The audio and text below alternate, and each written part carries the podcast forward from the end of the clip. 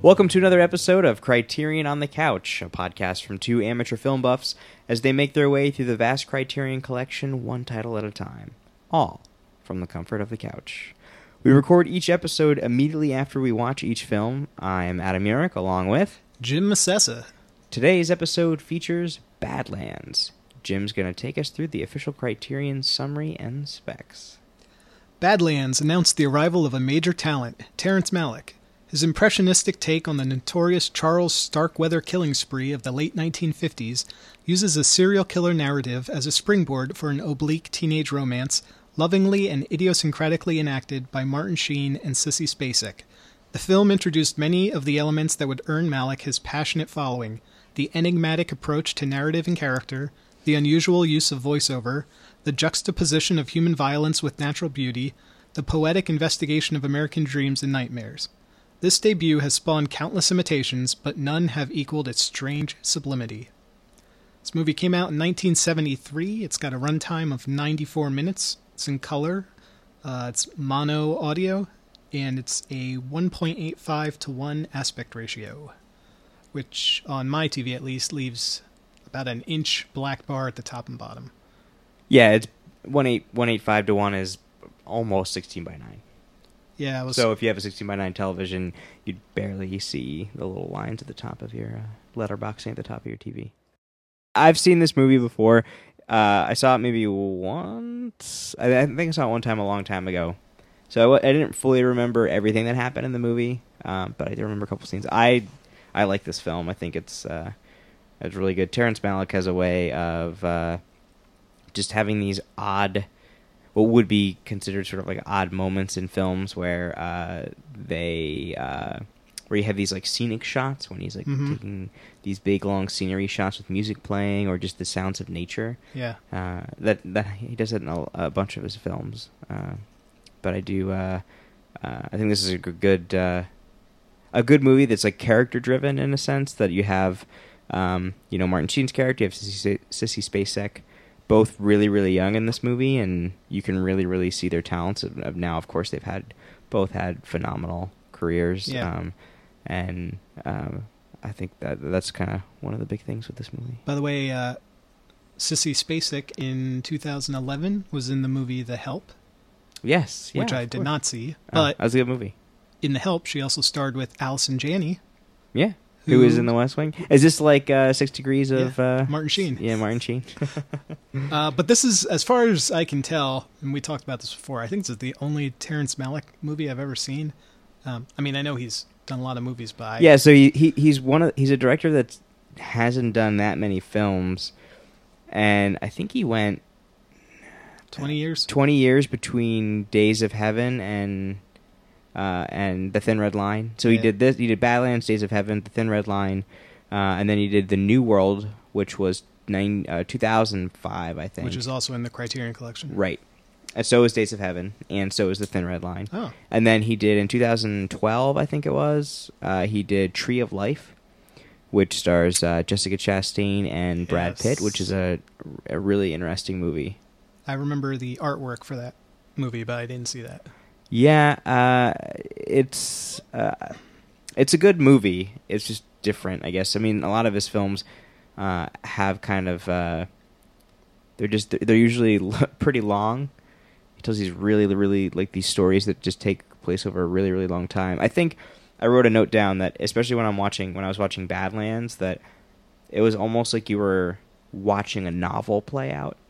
And Hmm. the second when you listened when you listened to um, uh, uh, Holly Sissy Spacek's character's voiceover in the film, Yeah, which was I thought a really good way of doing voiceover. Um, slightly, I mean, so we just when we had just done the Royal Tenenbaums, we have Alec Baldwin doing that voiceover, but it was more about like draw driving the plot forward, telling you what was going on or giving you background Right. to a scene. Where this was almost, and the way she was saying things, um, you know, at the very beginning of the movie, we have her exposition when she's kind of telling us what happened, uh, and that's less a. She's not like describing things or using metaphors, and then when we get later into the film, she does that a lot. Um, I can think of the the one scene um, where she says, We had our bad moments, like any couple. Kit accused me of only being along for the ride, while at times I wish he'd fall in the river and drown so I could watch. That like just that thing Yeah. or describing her feelings about uh, about what was going on. I kind of felt like I wrote that. I was like, oh, I kind of it, it sounds like it's the character like it would be picked right out of a, right out of a novel. So that this is a, well, I think it, it says on the description I just read, this is based on a real life. Incident. It is, yeah. Um, I don't know much about the incident, but No, I I know don't- that it's based on a true story of a guy and a girl who went around on like a killing spree. It yeah. If I hadn't known that, I, I feel like I wouldn't have thought the this was kind of believable the way. Yeah, I don't know that the way that this the plot of this film played out is actually what happened though. Yeah, because Natural Born Killers uh, is also a take on this same same idea. it so uh Holly, Sissy Spacek's character, kind of follows um, Kit, Martin Sheen's character, around pretty easily. Like it doesn't seem to take much. Um, Well, she's 15 years old. I think that's what's important to con- she take into consideration. is, but she doesn't. I mean, I know she says that she's in love with him in her narrative. She says that, Mhm. but neither character ever actually says that to each other in the movie. Uh, they're very kind of like flat emotion wise. Uh, I think till the very end, then Kit gets a little emotional um, when Holly wants to leave him. But up until then, they they don't they don't really show any remorse. They don't really show a lot of excitement. Uh, Yeah, I would say that uh, you know Kit is a sociopath, so he doesn't have. see, I was going to say Holly was a sociopath. I mean, they maybe they both are. Yeah. I, I think you have you could see that uh, in some ways, especially with with Holly, her father is definitely you know was like a like a hard man, I guess is Yeah. the way to, to put it. Like he shoots he shoots her dog when she disobeys him by hanging out with uh, Right. with Kit, which I think is just sort of that cruelty in the in the movie that you really see So, uh, and they're not they're not very dissimilar kit and the father i don't think they're both very controlling uh, of of of holly they Yeah. kind of you know and i think what kind of sets up her i guess falling in love with him aside from the fact that he looks like james dean and, and several people say that. And Yeah. he actually does kind of look like James Dean in this movie. At least the way they have him dressed and his hair and all that. well and i don't think that's by like i mean that that's on not purpose. it's all on purpose and it's not it's not to make the character look like james dean like he's kit dresses like that be- so he can look like james dean his hair looks like james right. dean i mean james dean was huge um during that time like any i'm pretty sure like every guy wanted to be james dean uh and kit's no different but there's some things where he kind of um I know uh, just just the way he would talk to Holly. I think she's a younger kid. He's older, uh, but when they're talking about, she's like, "Oh, you um." Well, I know what my dad's gonna say. What? Can not be honest? Sure. Well, that I shouldn't be seen with anybody that collects garbage. You say that? Yeah. Now, what's he know about garbage, huh? Nothing. There you go. And he just has these like plain matter of fact, logical, like super logical comments that he makes to people throughout the movie. Yeah, like the first the when they very they meet right in the beginning. His first the first thing he says to her is, You, uh, I don't know, want to take a walk with me? What for? Oh, I got some stuff to say. Guess I'm kind of lucky that way. Most people don't have anything on their minds, do they? "That's some big revelatory thing that she's probably never heard somebody say, and it sounds very grown up and important." Uh, I don't know.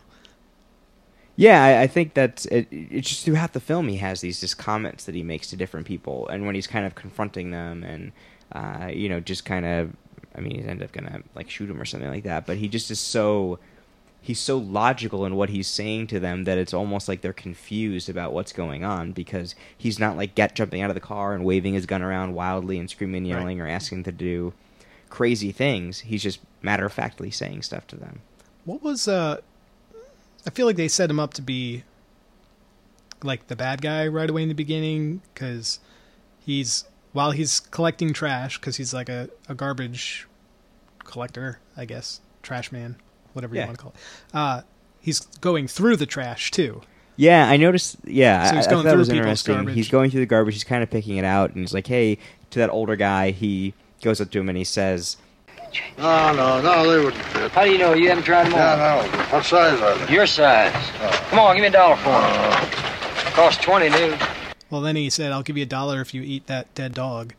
"Yeah, I, yeah." I thought that just kind of was like, I think I it's don't it's se- showing how like weird and like un I don't want to say unemotional, but like he's a normal person would not do that. Right. Like there's something he he doesn't have that feeling of like attachment to living things. Um, One one thing when when he's doing the trash, that I noticed. I wrote down. Um, when did people start using trash bags as opposed to just dumping just the dump trash, trash. in the trash yeah, can? loosely. Yeah, I wonder. Uh, I wonder when that happened. I just thought that was kind of interesting. That you you kind of have that.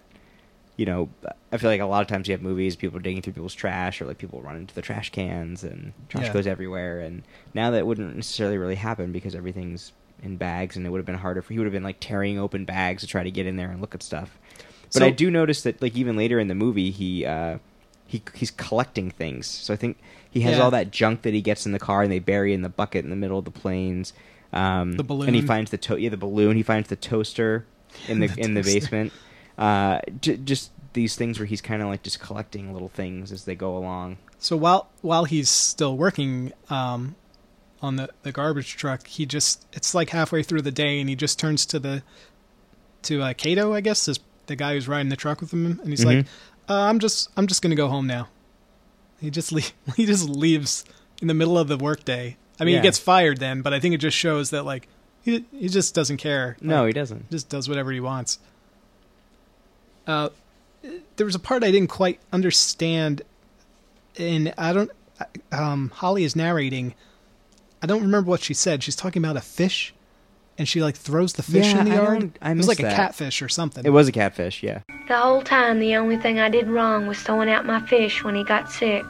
And then in a scene very shortly after that, she's talking about Kit, like describing him, and he's a, at his own home alone in bed, and the camera zooms out, and the fish is sitting on his dresser, just like wiggling around. It's not in a bowl or anything. It's the same catfish. I I didn't know if that. that. was supposed to be like a dream or something. It was very weird. Uh, all right. I missed that part. I didn't understand what was going on with, with the fish. She said something about like being, she did something bad or something and had to get rid of this fish. Um, yeah, I didn't really get that part. Because then later on, I was wondering like, did she do something to that fish? Is that supposed to show us that like there's something wrong with her too? Like she treats animals weird, Eh, it's a fish. Right? But it, I mean, they had the scene with the dead dog in the beginning Yeah. showing Kit, and I'm wondering if that was supposed to be showing us some personality disorder with her because she definitely has her own weird quirks. I mean, Kit shoots her dad, and her only real response to him is she slaps him once, but she doesn't like yell or anything. Well, but I think it's set up in the fact that she doesn't really like her father that much because, um, I mean, he shoots her dog. It seems like he's, you know, kind of uh, a guy who would take his daughter's dog out and shoot him in the field because he disobeyed her. Is has definitely done other things in Right. the sense of like either hitting her or like verbally abusing her, just mentally, you know, abusing her in that sense. I mean, he's just like a single dad at this point. This takes place in the 50s, so the chances are it's not, you know, Yeah, she doesn't have that motherly influence in there that kind of because her mother died of pneumonia. Right. So and Kit, I mean, at that point, you know, Kit really isn't that bad of a character yet to us. Um, when he first meets Holly, I notice he's he pulls out a cigarette to start smoking, and he just kind of he turns to her as if he's like going to offer her one, and then he turns back. We don't see her, but it it gives the impression that she like said no. Right. But then later she's smoking. Yeah, so I noticed that. I wonder if that's like a break in her personality. I think it's she's- yeah, like she's easily showing the influence that he has on her. Right. Not that he's forcing her to do this, but she just kind of picks it up. Um, but again, so Kit does not. He doesn't seem like a bad, a, too bad of a guy yet at this point. And he actually, after after he knows that her dad has a problem with him, he goes out to see her dad while he's working. He paints signs, and he just he doesn't do anything bad. He introduces himself. He says, "You know, I really like your daughter. She's very special to me." Um, he leans on the dad's car, and, and before he even leans on the car, he asks, "Like, do you, do you mind if I just lean here while I talk?" like he's very polite, and the dad is very just I don't want to see you again, get Yeah. out. And that's it's almost like the flipping point because he says a line. Then he says, the dad says something about like what kind of person he is, and he says, Takes all kinds, sir. And then he says that same line at the very end of the movie. Takes all kinds, of. Uh, yeah, he does. Um, and I think that's supposed to show like the turning point, like that was the last straw. Like Right. Yeah. And I, and even the scene in which he he breaks into the house, and you know the father comes Into in Holly's into Holly's house. house. Yeah, yeah. Her father comes in. Which it's at that point that I finally noticed. Um, I I realized who the actor is who played her father, Warren Oates. hmm who was uh, Sergeant Hulka in Stripes. Great, great movie, Ah. Yeah, by the way. Wouldn't have. I saw Stripes. a lot- That's like Bill Murray and Dan Aykroyd. No, Bill Murray. Bill uh, Bill Murray, um, Harold Ramis, Hmm. John Candy. I don't think John Dan, Candy. yeah, Yeah, yeah, Dan yeah. Aykroyd isn't in. Uh, Is that the one with the missile Jack- and they're like steal? they go to still the RV. Yeah, yeah. yeah, yeah. That's a great movie. Uh, Uh, but anyway, I like yeah, that did look he's he's. Uh, I think what you really see Martin Sheen's and what I like about his his performance in this film is the subtlety of his acting, and I think that's something that you know, having seen Martin Sheen in a bunch of different things that that, that he's really good at is this these subtle, you know, moves with his face or just things that he adds to the character. I noticed that if you notice throughout the film that Kit will be talking and he'll kind of like sniff Hmm. he'll say something and just be like after he does stuff or just the way he would like eat an apple and then toss it away or just like kind of wipe his hands like these little things that kind of just show you what type of character he is. And when you see his face he kind of up until this point he kind of has this like kind of like furrowed brow just kind of matter of fact like no real smile or grin on his face. And then when he's in there his eyes are like wide and he looks like his face is red and he's been sweating and he's kind of like looks like he's kind of the anger is built up inside of him. I really think it's like the one time that you, or the first time you really see emotion Yeah. from him, and the next time I, I don't think you see really any emotion until, like you said, he uh, Holly says she doesn't want to be with him anymore. and He starts kicking this this stuff and getting all angry. Well, you kind of get the feeling that he's not used to people disagreeing with him or telling Right. him no, and both of those times somebody's kind of standing up to him. Exactly, yeah. And then he's just kind of uh, just the way that he says things uh, when he says Got a gun here, sir. It's always a good idea to have one around. just like the look on his face, he just casually pulls it out, and the way he kind of like bobs back and forth, he kind of like shifts from, you know, his weight back and forth from leg to leg, Right. and then you know they have a little bit of an argument, and then he says, Suppose I shot you. How'd that be? it's just it- he does, and like I said, it's like those like logical questions that he asks Yeah. throughout the movie to people. Which what are you going to say to that? Like, uh, It's a very indirect way to threaten somebody. Like he he says like, "What do you think it sounds like?" or something like that, and then he shoots the ground. Like he's he's letting you know, hey, there, it's actually loaded. You know, he's not telling you that, but he's in a roundabout way. He's letting you know that this is a real threat. right? Yeah, and then I mean, and obviously he shoots shoots her father uh, and puts him into the basement, and then they decide to burn burn the house. The thing that's funny is where he he goes into that booth, a recording booth, And he which was a a thing. He, he note? yeah, he records a suicide note on a On the forty-five. yeah, and then um, he plays that outside of the The house. the house. Yeah. And I think uh, this is a good example of Terrence Malick. Like he does these, v- like great. The cinematography in his movies is really, it's probably some of the best cinematography I think you're going to consistently see from a director. Um, he he just has this. I mean, it's like two or three minutes long, where it's just a montage of scenes of things of the house burning down yeah. Which is interesting because we're not really attached to anything in that house. It's not like it's been set up as this great family home and we're watching it burn down. It's just I don't really get why you would spend so much time showing the house burning down in the way that we do.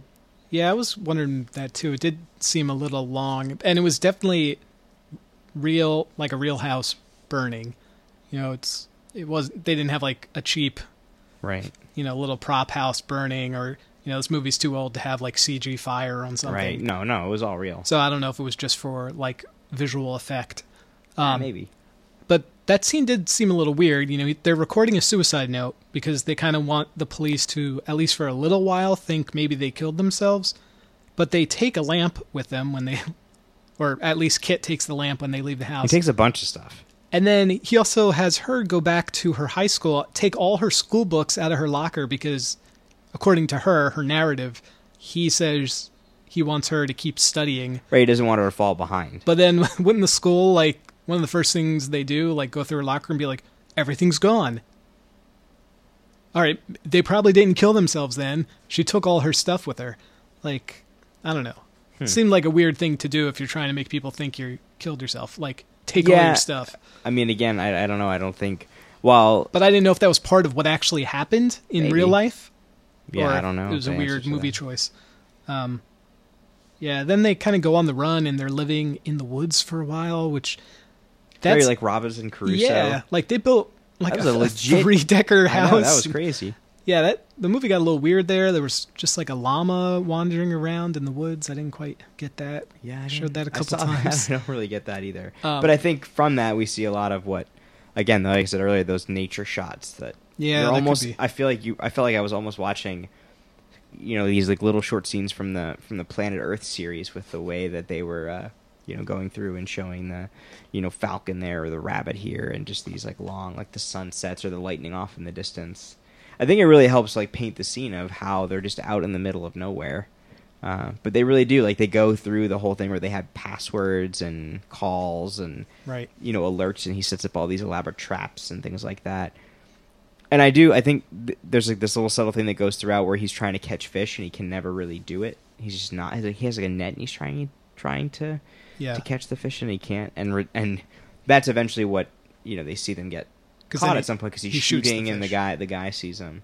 Um So then that a couple that guy comes back with a couple other guys and they all get shot. Um, Kit shoots all of them, and uh, Holly, the na- narration says, Kit felt bad about shooting those men in the backs, but he said they'd come in like that and they would have played it as down and dirty as they could. and earlier on when she's talking about Kit before they go on the run, uh, she talks about him and she says his heart was filled with longing, and both of those times it made me wonder, is is she just telling us what she thinks was happening? Like, is she a reliable narrator? Are we hearing her thoughts as the thoughts of a 15 year old girl, like dreaming about this guy that she kind of likes? Oh, his heart was filled with longing. When really, his heart probably wasn't filled with longing. He's kind of like a nut. Um, and he probably, he didn't really feel bad about shooting those guys. She wants to believe, like, oh, he, he probably felt bad about shooting those guys. And really, he just, he shot him. Yeah, I think we're hearing her idealized look back at everything that happened. So we are seeing this through She's not whether narrating she's the 15 story. or whether she's, she's, narrating her perspective. Right. It's uh, like I said. I think it's like we're you know we are um, we're watching a novel in that sense. That Yeah. every time her narrative kicks in, it is the narr like they're reading the reading out of the book of, of what this what this movie is because it's not it's not just a voiceover even like in the Shawshank Redemption, which probably has some of the the more famous voiceover of of of of any movie. A lot of it was it's just telling you kind of like what a character was thinking or uh, or what's happening or what happened in the meantime. Where this is not, it's more of a like an analysis, I guess, of you could say of what it is. She's like talking about what she thought he felt or what he felt, and whether that's like he, she was told that by him off screen or it's her interpretation of it. We Yeah. don't really necessarily know unless she says it. I got the impression it was just her interpretation. Right. But before they left the woods there, there was a scene where they're playing a record and dancing together. They're playing the uh, song Love is Strange.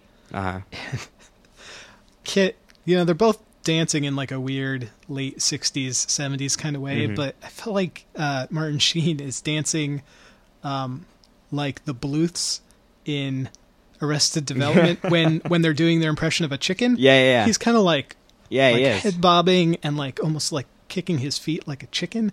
So, I don't know. His hands were like in his back pockets, and he was just like like Jim's uh, like actually acting out right now as we as he says it. it's like such a weird dance. Like who would dance like that? I don't know. It just reminded me of, like that's not what a chicken sounds like. Has anybody here seen a chicken? Yeah, and, and one of the things while they're in the woods, I just before we get past that part of the movie, um, is when those guys come into the woods that he ends up shooting in Mhm. the back. Um, you can hear those like wisp that whispering in, Yeah, in the thing, and I wa- was wondering if because I don't Is think he that going happens. crazy there? Yeah, I don't I don't know if that was to where he's hearing these voices. Like, ha- is that what he's hearing this whole time? And I saw the trees. I feel the brook, and I send the breeze. Or was it just the soundtrack?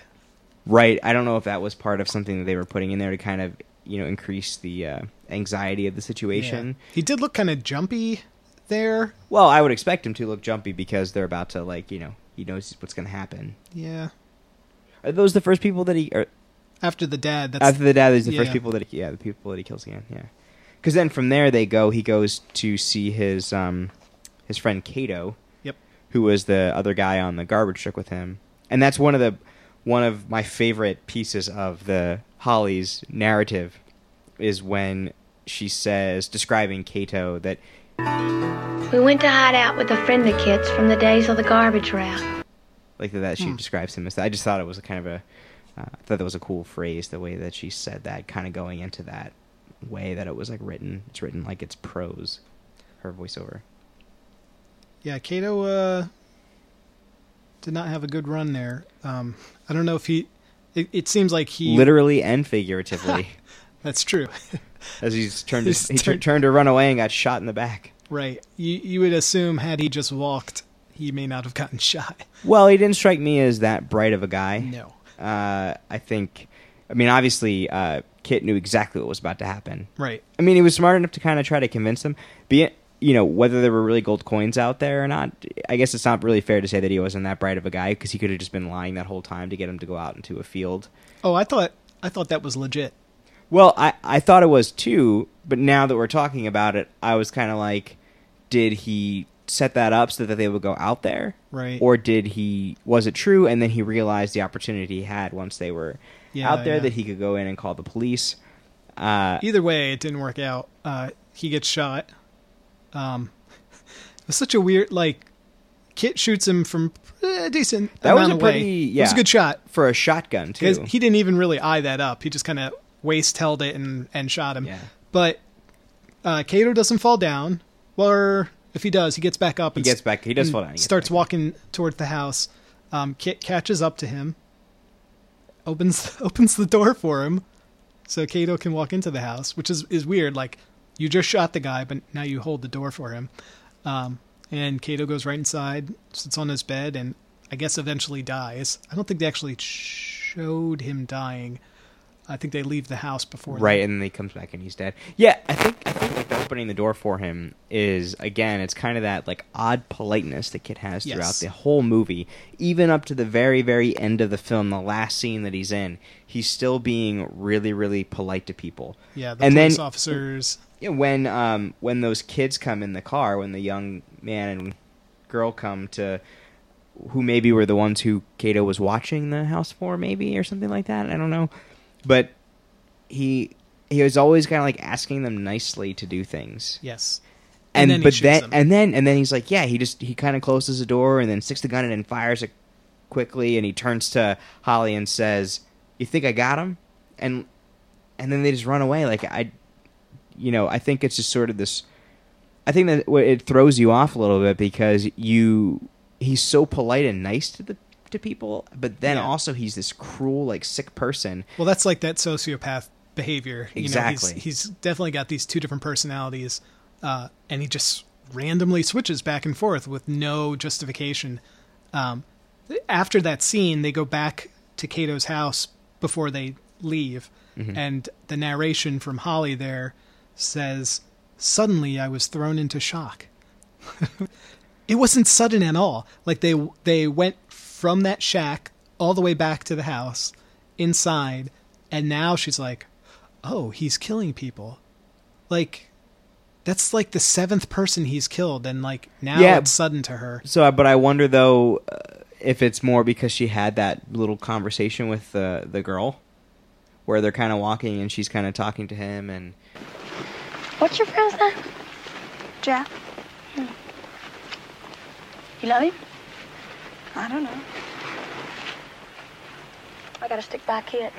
He feels trapped. I can imagine. Well, I felt that way, hadn't you? I don't know if that was like in her mind like a quick bonding moment she had with this girl, and then he shot her, or like, hey, I think these people could be our friends because they're a couple and we're a couple, and she's a 15 year old girl. Like, who knows? I mean, I'm guessing she's 15 at this time. I don't know.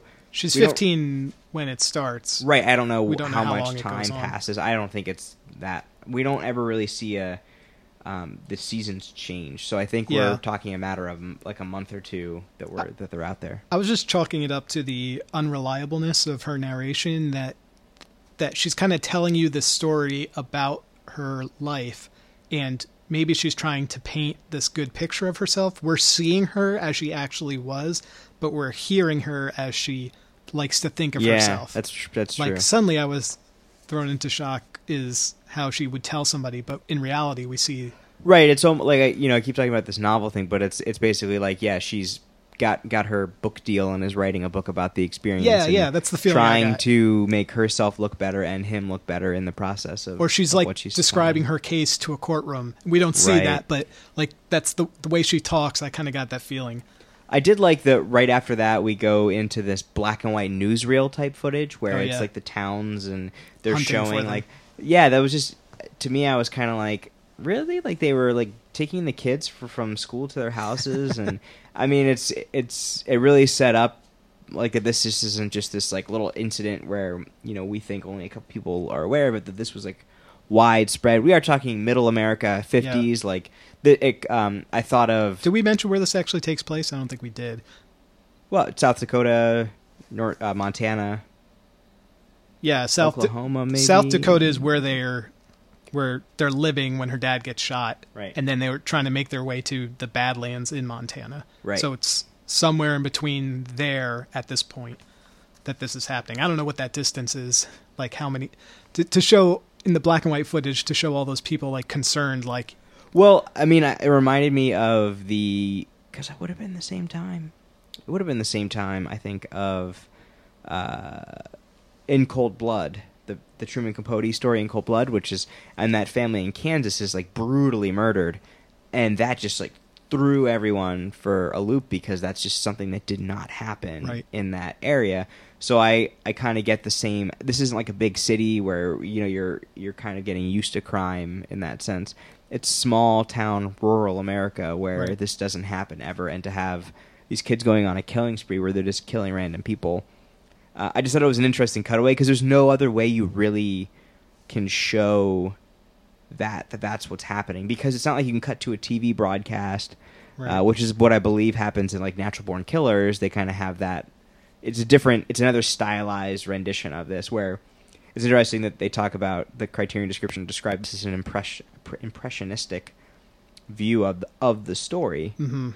uh, because it, it is in a way because you're sort of having these big landscapes and this the odd way though you know the way the movies cut together where natural born killers again kind of like another parallel of this story is done in like the 1990s music video edit in a way Right, right, right. uh, so like two different kind of takes on this exact same yeah, exact same story. But I like the newsreel aspect of it. Uh, I thought that was a way to kind of, all right, hey, like this is high stakes. There's a lot of people come gunning for him, and you can see like people signing in to get their bullets. Like I guess they're getting deputized or whatever. I thought that was kind of funny. that's the only time that we're really looking at any characters outside of the two of them because in every other Right. scene it's you you would only see people if they're in the scene with Holly or Kit. You never you're not following like the police agents as they search for them or anything like right. that. Right. Um Well, and then after that, we go. They go to the uh, to the rich man's house, as I think Holly says. yes. And what was the, the justification for doing that is funny because she says that uh, Kit wants to do it because he can, you know, get everything in one spot without having to go shopping downtown. And I thought that was just kind of again this like logical reasoning as to yeah, you know what, you probably could get for the most part what you needed from one per- from one rich person's house and not from the, you know. And I, the deaf maid I thought was an interesting. I wonder if that's true, if that's something that happened. It's like a little tiny a little tiny you know subtlety that was put into the film that I thought would just made it kind of interesting where they have that interaction because she just lets him in. Right. So after after they're let in and uh I guess the maid and and the uh the rich man are upstairs um or wherever Kit puts them. Kit and Holly are sitting at the table, and he picks up a handbell off the table and says, "Next time you hear this ring, that's our signal." Um, my question is, why is there a handbell if Yeah. the maid is is deaf? That's true. Yeah, that doesn't really make any sense.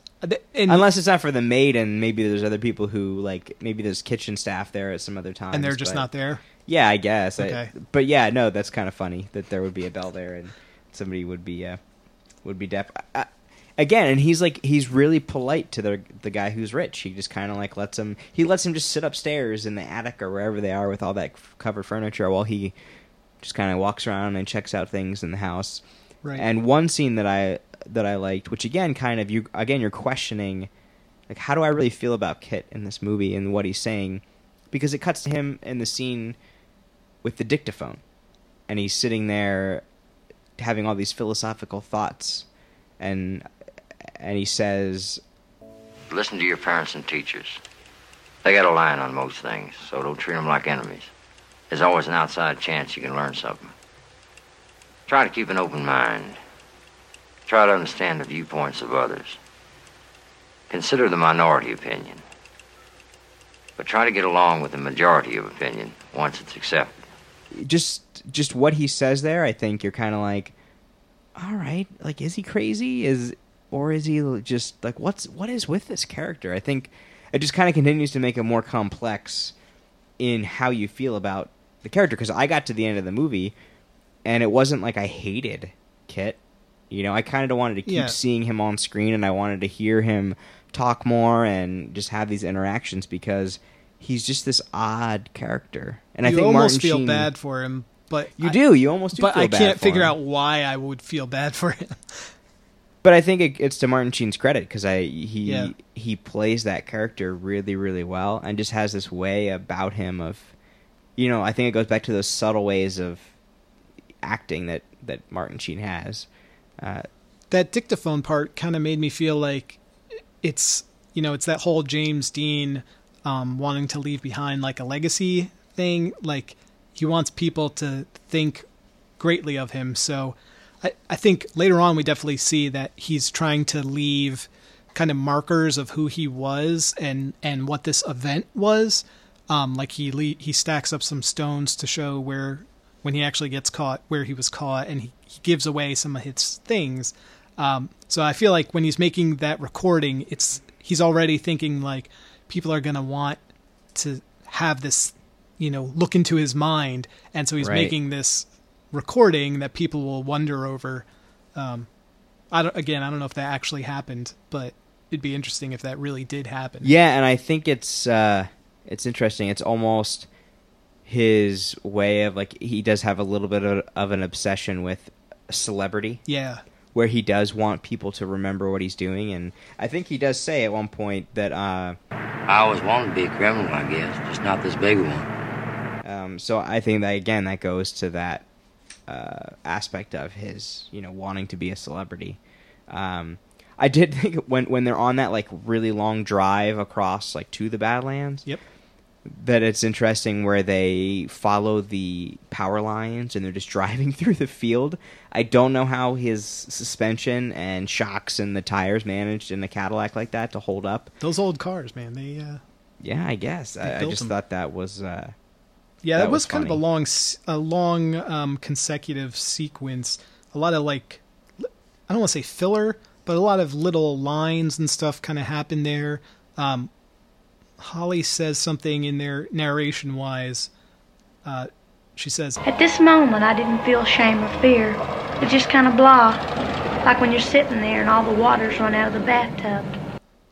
and it it it it's that same feeling of like, I think she is the sociopath. Like she is, she's not killed anybody herself, but she's a part of all these killings, Yeah. and she has no remorse. She's the only thing that she ever really expresses is like she says uh, how she's thinking about what her future husband might be like. Like you're running around with this criminal. Who do you, where do you think you're going to end up? But she's daydreaming about her future life. right, and she does say that when she is doing that, where she says, I felt all kind of things looking at the lights of Cheyenne. But most important, I made up my mind to never again tag around with the hell bent type, no matter how in love with him I was. She won't be with another hell bent type, Right. which is just kind of funny, you know, in, in that sense that she's. Yeah, again, I just She she already thinks like this is like a temporary thing. Like she's gonna she's gonna get out of this somehow. Um, I mean, she's not necessarily saying that, but she's thinking about her future life in very like definite ways. Um, and I and I thought again, you know, the scene where where um, you know, we talked earlier about how we really see his emotion when the helicopter's coming. They kind of Yeah. go up where there's like an um, what I assume is like an oil well being drilled into, and uh, you know, she's like, "I- I'm I'm done. Like I'm not doing this anymore. did you notice he uh, old Yellard the um the oil man there when the helicopter starts coming? He turns to him. And he says, "Go on, get." Start running. Give me a chance. Go on, get. I didn't notice that. Yeah, it's pretty good. uh yeah and then he um he he he kind of like has like a huge temper tantrum Yes. But what i was thinking too at the same time was like how far away was that helicopter because it took a long time for that helicopter to show up Yeah, Uh, they, and then it kind of looked like they were circling. Maybe they were trying to oh get maybe a good, good yeah. line on him. that's true and then he kind of grabs like the fender of the car and uses it as a shield and he just like picks off the guy right. you know it was like riding shotgun in the helicopter and and then gets in the car and and and gets away Yeah, that was. I couldn't tell. Like, how did he rip that off of the truck? That fender? i think so Okay, because it came off pretty easy. Yeah. like, how did he rip that right off? Of, like, he have superhuman strength? Uh, yeah i think Um, was, yeah i don't know what that was from He has superhuman aim apparently because he's been He's- yeah he's a great shot wi- while running and like yeah i don't know again if if i didn't know this was a real story i would think they're just making this up but you would assume a person getting shot was probably part of the actual story maybe not Right. Yeah, I don't know. It'd be interesting to look up like what the full, what actually you know hap- um, transpired with the with the whole story of of what really happened. You know, did they? Again, I think it's. I, I don't know that the guy shot a guy out of a helicopter. I, I, Yeah. You know, I think it's just a matter of like this is his take on that story and and doing something different with it. I, I did really I liked the part where so he's throwing the tantrum because she says she doesn't want to go with him anymore and he you know there's a lot of pressure because he has to leave they have to leave right then they're they're leaving together or he's leaving without her um and he kind of stops his tantrum and turns to her and says You want a second chance and listen.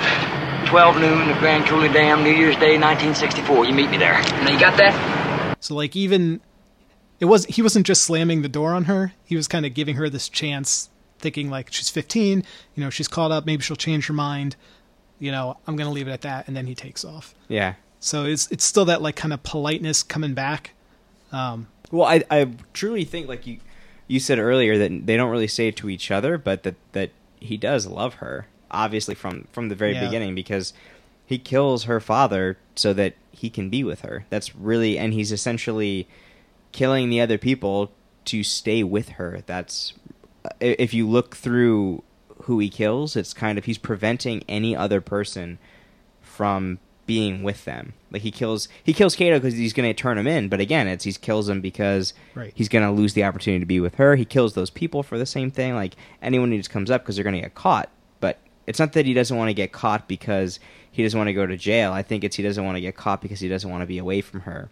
Because Right. once he's away from her, he does the whole big car chase, which was a good car chase scene. It I thought through the chase. planes with the cops yep and the cop's car kind of like tilts over but comes back on the wheel, you know wheel. and then um, you know you were saying with the uh, with the rocks where he gets caught he kind of gives up and he surrenders like and he shoots you know uh, that's where we have Holly's narration where she says Many times I've wondered what was going through Kit's head before they got him, and why he didn't make a run for it while he still had the chance. Did he figure they'd just catch him the next day? Was it despair? He claimed to having a flat tire, but the way he carried on about it, I imagine this is false. But then we're seeing him shoot the tire. Right. uh, so we know that Holly's really not getting the full story of everything and that's why he had to surrender. But really he was just kind of giving up and I think it was because he no longer has Holly with him to kind of like support him and he's going on this thing because he's with her and that's what he wants. So why keep going if he doesn't have her anymore? The, this is pointless. Like why do I keep going? Yeah. Um, I did think it was a little strange that they catch him and cuff him, but they don't like take anything off of him because then he's like pulling stuff out of his pockets and giving. Yeah, I- like that- he had a pen. He could have stabbed somebody with. Right, he had a lighter, he had a comb. lighter. But even I think that scene's great that really goes into kind of feeding into his psyche where he's being treated at first we don't see that, Like that they're soldiers, so we're kind of I'm at first I was like who are these people kind yeah, reporters there that That's what I thought it was. I thought I was going to pan away to see um to see reporters, but you know they're kind of like they've heard the story of this guy, and he's again he's this James Dean type figure to them. He's in his denim, he's got his hair, you know, combed back, and here's this guy who was like in the news, and these soldiers are are uh, are getting to meet him and, and get their little souvenirs from him. And again, he's so damn polite to people. you know, oh, he shakes the hand of the sheriff. Thank you very much, Chief Sims. Sorry if I caused you any inconvenience. You ain't caused me any trouble. Thanks anyway. Well, Kit, Tom, good luck to you. thank you very much. I mean it. I know you. do. Good luck to you too. yeah, to say that to him is just sort of you're like, what? You know, he just killed all these people, right? But I think it's He just shot at you. Yeah, exactly. I think it's he's they again. What what happens to us while we're watching the movie, where we're kind of like, is this guy really a bad guy? Like we don't really we don't dislike him. yeah.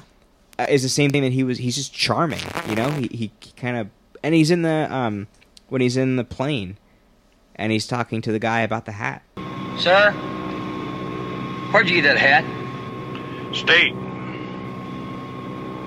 Boy, I'd like to buy me one of them. When he's in the police car earlier with the policeman, he's asking them about the type of gun they used and Yeah. like very politely. Say, what kind of rifle was that you were shooting at? 30 6. You ever had to open up like that before? Nope. All right. and It's he's just like making conversation. And when he's being taken away, he says to the cops, or I, I don't know if it's being taken away or when he's in the car, and he says to the cops, or it's when he's in the car because the guy grabs his hat off and throws it out the window. But he says to them, Well, you boys have performed like a couple of heroes. Don't think I'm not gonna pass it around when we get to town. and he's like, "Yeah, like good job." Like he's like, "I'm gonna give you guys credit for taking me down." You know, I want, I want, I want you to know, I'm gonna give you credit for it. Like you, you guys deserve it. It's kind of like, what, what is going on in your head? Uh, a little. There was a, a weird narration part from um, Holly where she's there when they're on that long car drive and they're kind of driving past the cows, and she says something about they had to hit Right, he ran a cow over to, to save ammunition. right. And then in like the next scene, they're getting rid of stuff, and he shoots a football. And Sissy Spacek says like, Before we left, he shot a football that he considered excess baggage. Yeah, Like, he wastes a bullet shooting a football, but he'll run a cow over with the car. I don't know. yeah. I don't know. It made me think again, like something's wrong with this guy, or her narration is like Yeah. all over the place. Um, you know the the theme song, which they, I call it the theme song. They Right, it used was a theme lot. throughout the yeah. Um, so the name of that song is Ga- Gassenhauer. Right by Carl Orff. Yes. Carl Orff, I think. Yeah. So apparently that's been used in several movies. Yeah, I was thinking it's um, uh, it was used in Finding Forrester. Yes. At the end, and and that, I think that's probably the first time I heard it. And it was also used a in- xylophone. Uh, xylophone and marimba, something Yeah. like that. Um, they also used it in Monster, the the Charlize Theron Yes. Oh, that's a good movie. Yeah. movie, and there were a couple other ones, but those were the two that I feel like I probably This was, it was from. used a lot in this movie. I Yeah. thought that was kind of odd that it wasn't because it's um because I've listened to the song before and uh, the parts that they're playing in the movie it, it's a very short song. It's only like two or three minutes long Yeah. for a classical piece, and they kind of repeat the same um, section of the song over and over and over again throughout this, which is the famous kind of like Yeah. of that song, like the little riff that's there of the of the xylophone. Kind of reminds me of I don't know if this is still the case, but maybe like six years ago in iMovie on uh, on Macs, when you opened it up, um, there would be like default themes you could choose from, and they always had like background music playing. Uh, and one of the songs was a very it was a marimba theme, and every time I hear like a marimba playing now, I always think of that. Uh, yeah, no, I, I, I do. T- well, I, I, anytime I hear that, it's sort of the. It reminds me. I I keep thinking it's going to be the you know that That Apple sound. Yeah, exactly. Uh, yeah, there was. I mean, other. There wasn't a whole lot of other music in this. You know, we talked about that "Love Is Strange" song.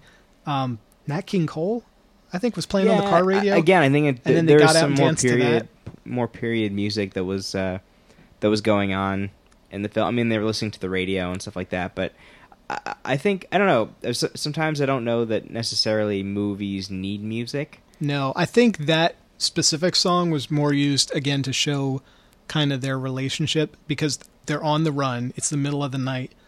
She starts to change the station. He says, "No, wait." He turns it up a little. Then he stops the car, and they get out and dance in the Mhm. dark in the middle of the field. Yeah. Um, which, you know, why why do that if he didn't care for her? Um, No, but yeah, I think that's the thing. I, I don't think he doesn't uh, that he doesn't not care for her. I think Yeah. he loves her. That's the whole point of the thing is that he just wants to, in his own weird way. Again, you don't really ever see. We've said this though. You don't really see any emotion from either of them, and you don't really ever see them. I mean, they, there's one scene I think where you see them kissing when Yeah, they're in the car and they're talking. She's talking about how it's like dirty and they don't like this life on the road, and she wants to bathe, and they're kind of like making out. Other Yeah. than that, there's well, not really. We know that they've had sex early in the movie. Yeah. They, you know, they don't. There's no big scene, but it's kind of the after the scene. She says something like, Is that all there is to it? Yep.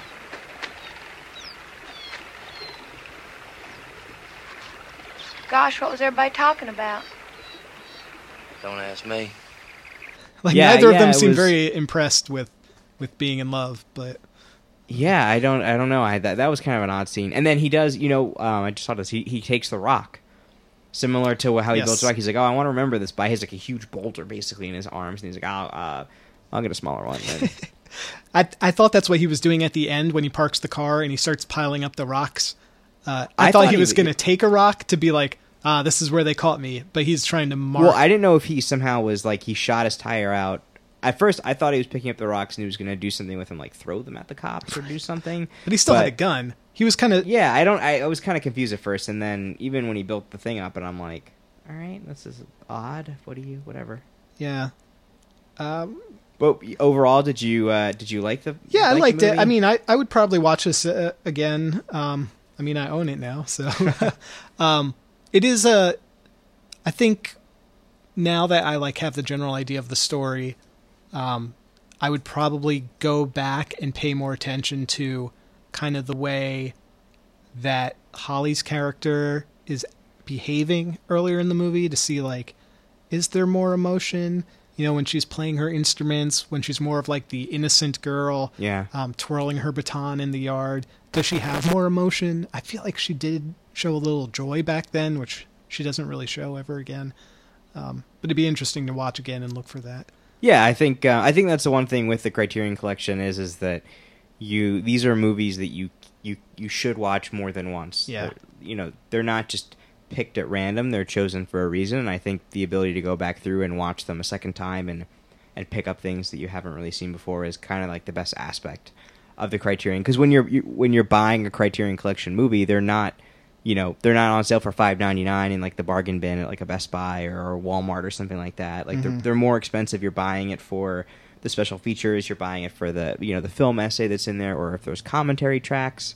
Uh, but you're you're going to want to watch this movie or any of these movies, you know, a second, third, fourth time, uh, you know, because there's more to them the more and more and more you watch them. I do feel like I just watched this a second time because last night I watched Platoon with Charlie Sheen. Oh yeah, But he's so young in that that he kind of and there uh, when Martin Sheen was younger, I think the two of them kind of looked. Oh, same. for sure. They don't really look as similar now, but even their voices.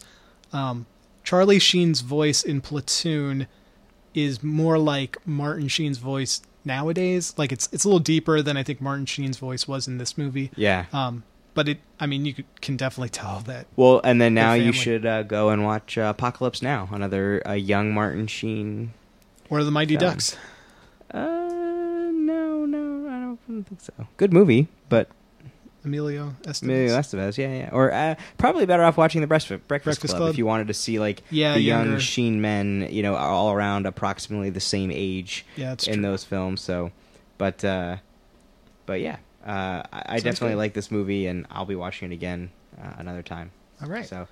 Uh, that's it for this episode of Criterion on the Couch. You can find the show notes at criteriononthecouch.com. Next time, we'll be discussing Fear and Loathing in Las Vegas, another uh, Terry Gilliam film. Uh, and uh, that one was by request, so we're going to look forward to watching that movie. Don't forget to check us out on Facebook, on Twitter, we're at Criterion Couch, and on Instagram, we're cr- at Criterion on the Couch. I'm Adam Urich with. Jim Massessa. Thanks for listening. See you next time.